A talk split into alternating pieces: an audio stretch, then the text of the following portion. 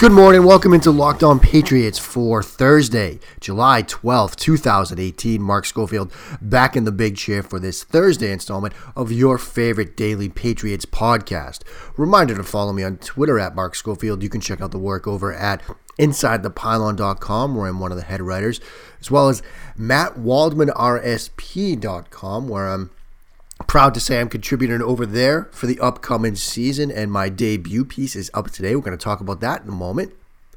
Also, you can check out video work, youtube.com slash inside the pylon. And as I teased yesterday, and as I'll keep teasing until these contracts get signed, there will be some more places where I'll be contributing in the upcoming season, which I'm truly excited about. Blessed to be doing this for a career now, and blessed to be talking to you four or five days a week as we get closer and closer to the NFL season. Want to give a quick request to the loyal listeners of the Locked On Patriots podcast. And that request is this it's award season in the podcast industry. Yes, there are actual awards for podcasts. And the 13th annual podcast awards over at podcastawards.com are underway. Shows can be nominated once they are registered. And Locked On Patriots, your favorite daily Patriots podcast, has been registered. So if you could, please go over to podcastawards.com and you can check out Locked On Patriots as well as some other shows. And if you could throw in a nomination for Locked On Patriots, it would be greatly appreciated. Now let's get to the show. Loaded show today. We're going to do some timeline takes. There are two takes that have been shared through the timeline that I got to get to, mostly because, well, you'll understand in a few minutes. Then we're going to get to the 2008 Patriots NFL draft and wonder for a moment the butterfly effect of drafting and what might have been. But first, as I mentioned, as I teased, Proud to be a contributor now over at the Matt Waldman RSP, Matt Waldman's rookie scouting portfolio. And my debut piece went up today, and I do want to talk about that. It's a piece titled The RSP NFL Lens Tom Brady, Josh Rosen, and Bare Naked Ladies. And I know it sounds a little bit strange. I know it sounds a little bit odd.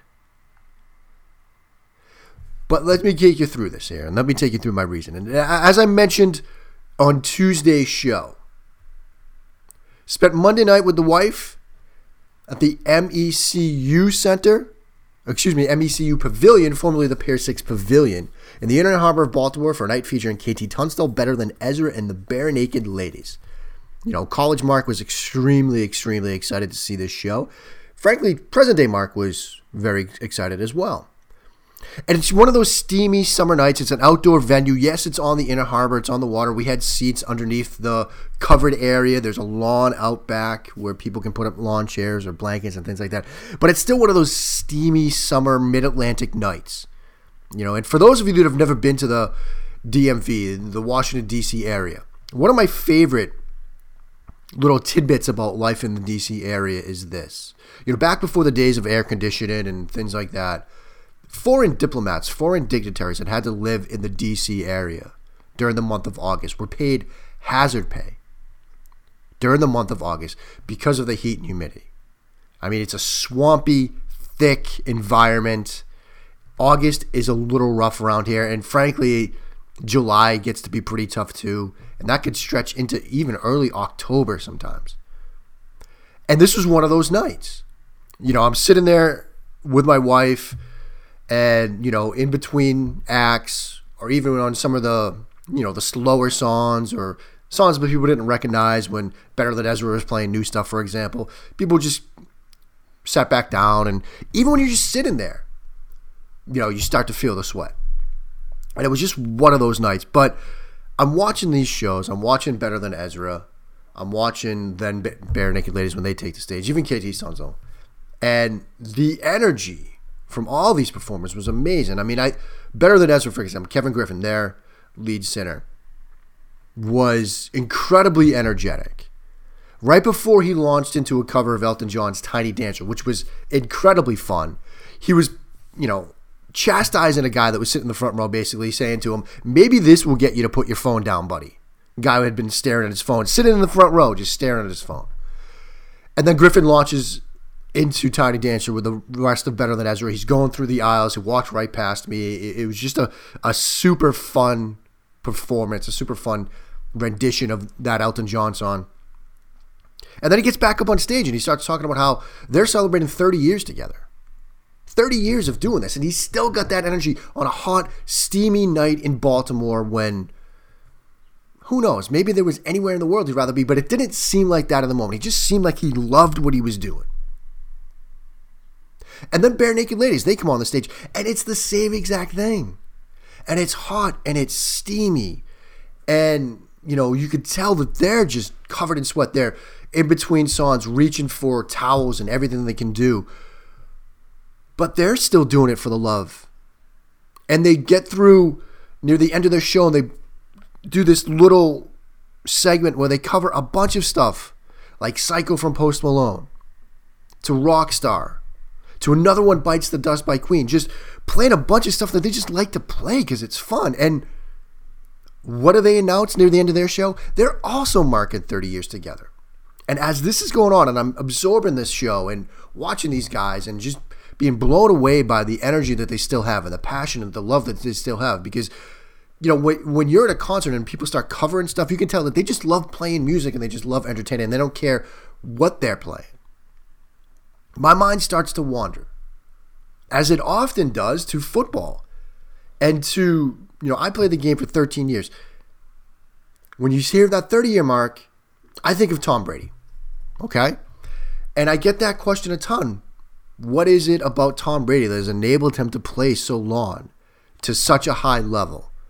and sitting there watching these musical acts that have been doing it for 30 years and still doing it for the love and still having the energy for it, I'm thinking about Tom Brady.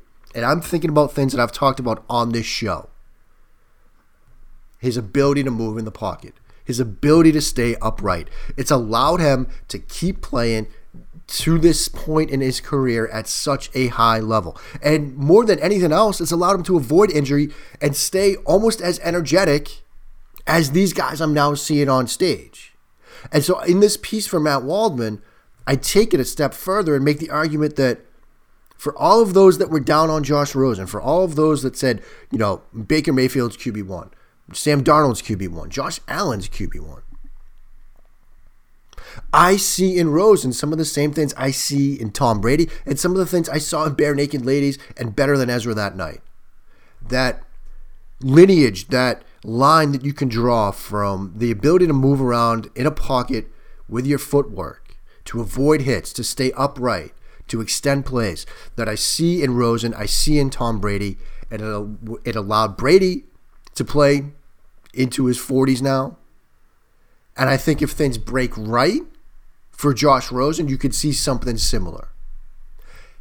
It's a weird, strange little piece that I put together, kind of a brain mind dump of stuff.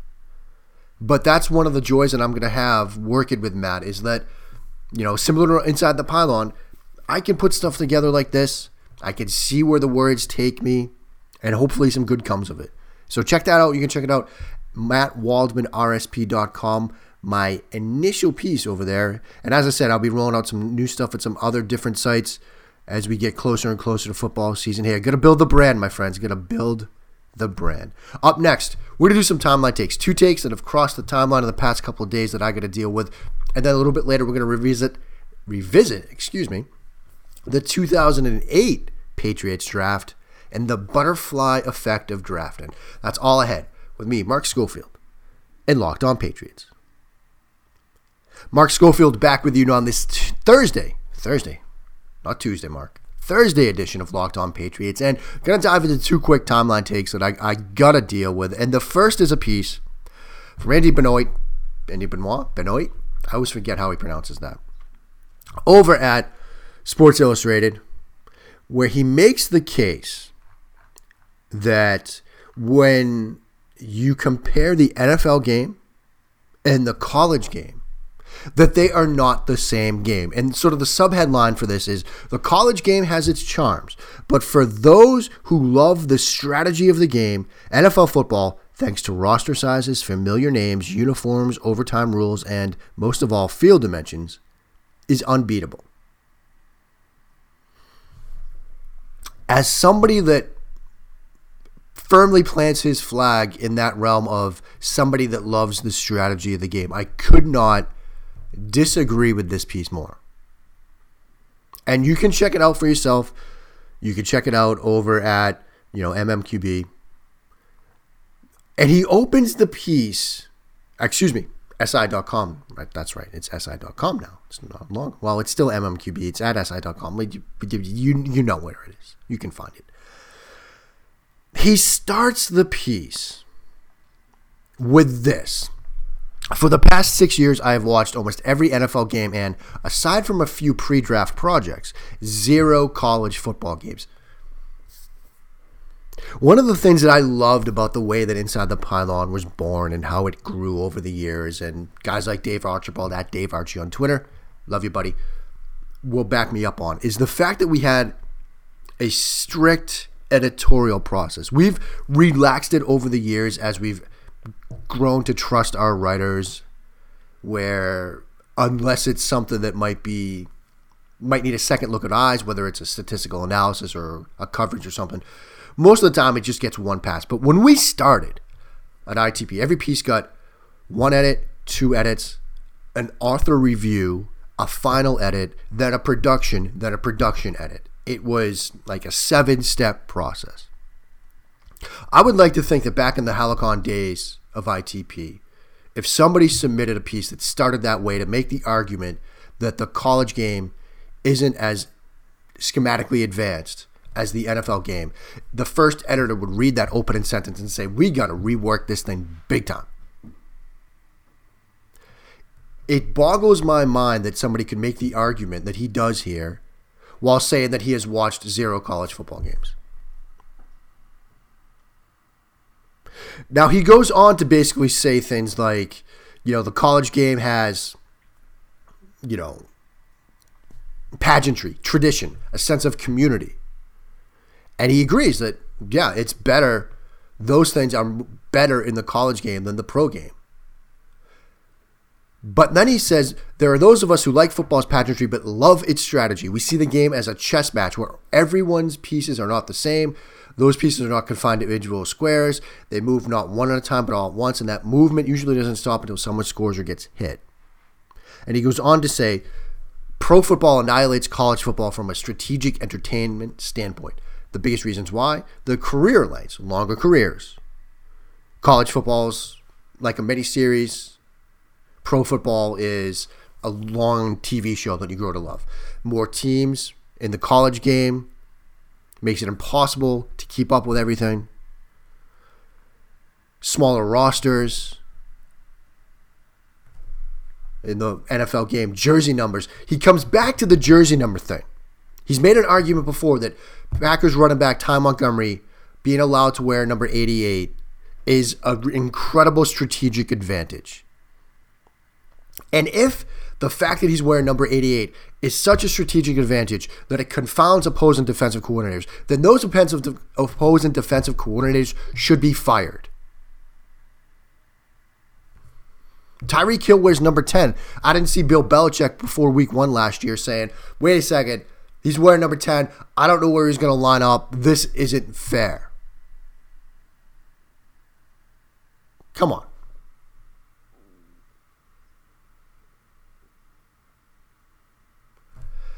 Length of the game, you know, he, he goes into that. Feet and bounce for a catch, overtime, width of the field. Okay. His argument, I think, overstates something misses something. It misses the X's and O's aspect to it. I've talked before about how the evolution of schematic football is a trickle up phenomenon. NFL coaches are, by their very nature, conservative. They don't want to try something new unless they have a body of evidence that it works on a more consistent basis. High school and college teams have been running RPOs. They've been running these things for decades, for a long time now, and they're up. They're finally really starting to trickle their way into the National Football League. Spread things, same thing.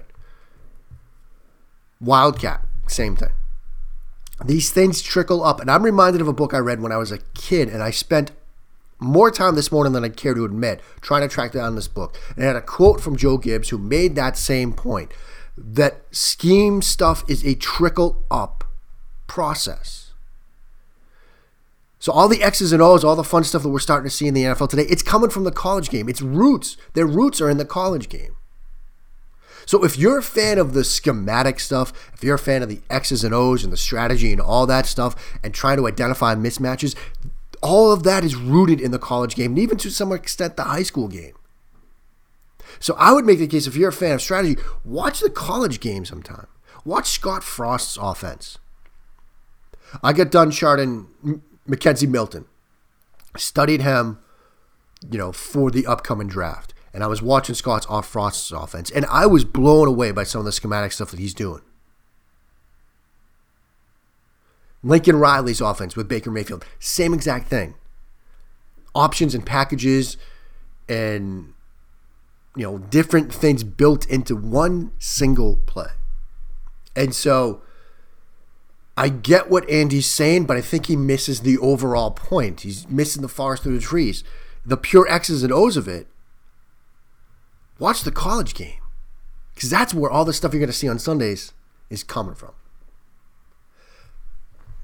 Other timeline take I wanted to get to, I've run long here in this segment, so I'm just going to touch on it briefly. Scott Kacsmar from Football Outsiders basically made the argument last night that receptions by themselves are not production, making the case against Jarvis Landry and his big contract. I would just say quickly on this I, I understand that there's a case to be made against Jarvis Landry and his big contract. I would say, though, that saying that receptions are not production in and of themselves, I think is a flawed way to make that case. If you want to make the case against Jarvis Landry, you could point out the fact that, you know, for a receiver to have over 100 receptions and less than 1,000 yards in receiving, I think there's a disconnect there. There's a failure to produce on a consistent basis. When you sort of look at Landry in the overall scheme of how he was used in Miami, I think you can understand that the, the, the design, man, that was a struggle. The design of that offense and how they used him was to get him open underneath on these shallow crossers and turn him into yardage after the catch. And he's been very effective in terms of yardage after the catch, but not on a consistent enough basis, perhaps, to justify this big contract. That being said, when you look at the overall construction of the Cleveland Browns offense and what they might be doing this next year, I think it might start to make sense. I just wanted to touch on that briefly. Up ahead, the 2008 Patriots draft. And what I'm going to talk about is the butterfly effect of draft. And that's coming up with me, Mark Schofield, here at Locked On Patriots. Mark Schofield back with you now on this Thursday installment of Locked On Patriots. let's get in quickly to the 2008 Patriots draft. They selected one, two, three, four, five, six, seven players, two of whom I think they knocked it out of the park. Jerod Mayo in the tenth in the not in the tenth round. Man, I have had some moments today. First round, pick ten, Jerod Mayo. Boom, done. I fantastic, fantastic draft pick. I don't think anybody would, you know, have a problem with that. Fifth round, pick 153, Matthew Slater, wide receiver from UCLA. And I remember when this pick was made, arguing over at Sons of Sam Horn that I guess he's going to be a great special teams player because that seems to be all he really did at UCLA. And maybe I'll spend some time trying to track down that take. But I seem to remember sitting in the office slash second bedroom of the condo my wife and I used to have down in Logan Circle, Washington D.C., making that argument, and my wife saying, "Why are you sitting here? It's this is pointless. This is why do you care about the fifth round of the NFL draft?" Nobody cares about the fifth round of the NFL draft. Why are you writing about it? That who who would who would read it? Well, ha ha! Ten years later, ha ha! I digress. So I think those two picks were great picks.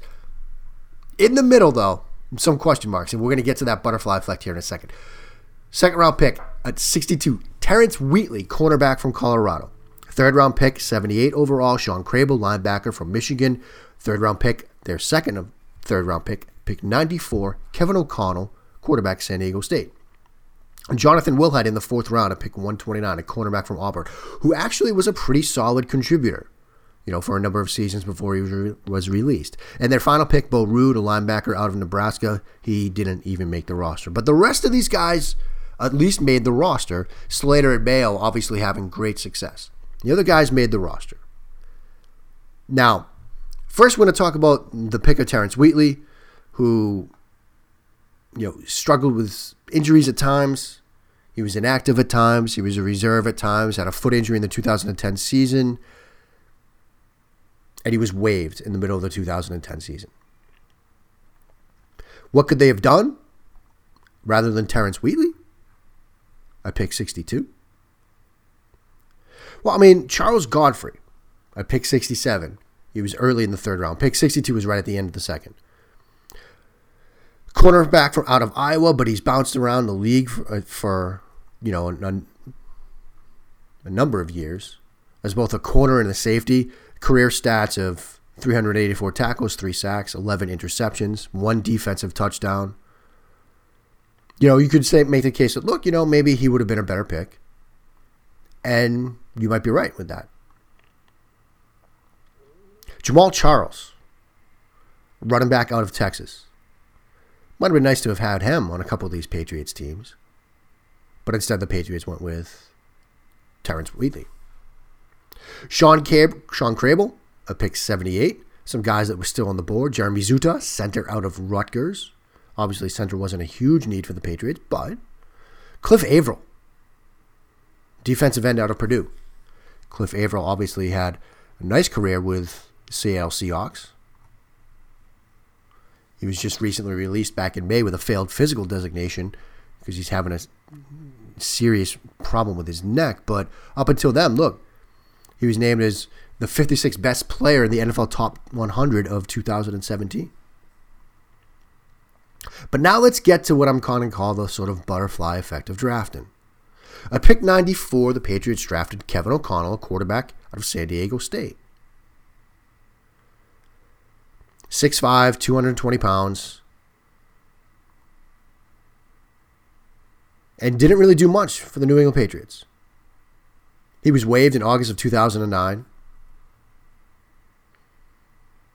When he was waived, the Patriots really gave no explanation for releasing him. He was in a competition with Andrew Walter and Brian Hoyer for the backup job behind Tom Brady. And he bounced around the Lions, the Jets, the Dolphins, the Jets, the Chargers before retiring. He's currently coaching Who was picked right after Kevin O'Connell? And here's where we're going to get to that butterfly effect.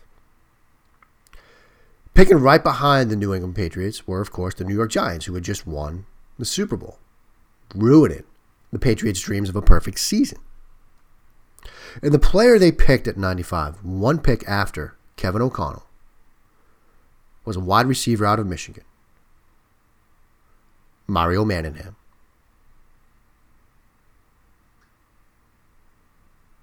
You could just imagine what would have been, what could have been, if the Patriots had gone a different direction and drafted Manningham. Now, receiver obviously not an issue for the Patriots at that moment, but what could have been, what should have been, was not. That will do it for today's show. That will do it for this week. I will be back Monday Hope you all have a wonderful, wonderful weekend. Again, check out podcastawards.com. Give your boy show here a little bit of a nomination. Generate some buzz for the show. Help me. As I always like to say, I'm here to help you. Now I'm asking you guys, help your boy a little bit. Have a wonderful weekend, everybody. Until next time, keep it locked right here to me, Mark Schofield, and Locked On Patriots.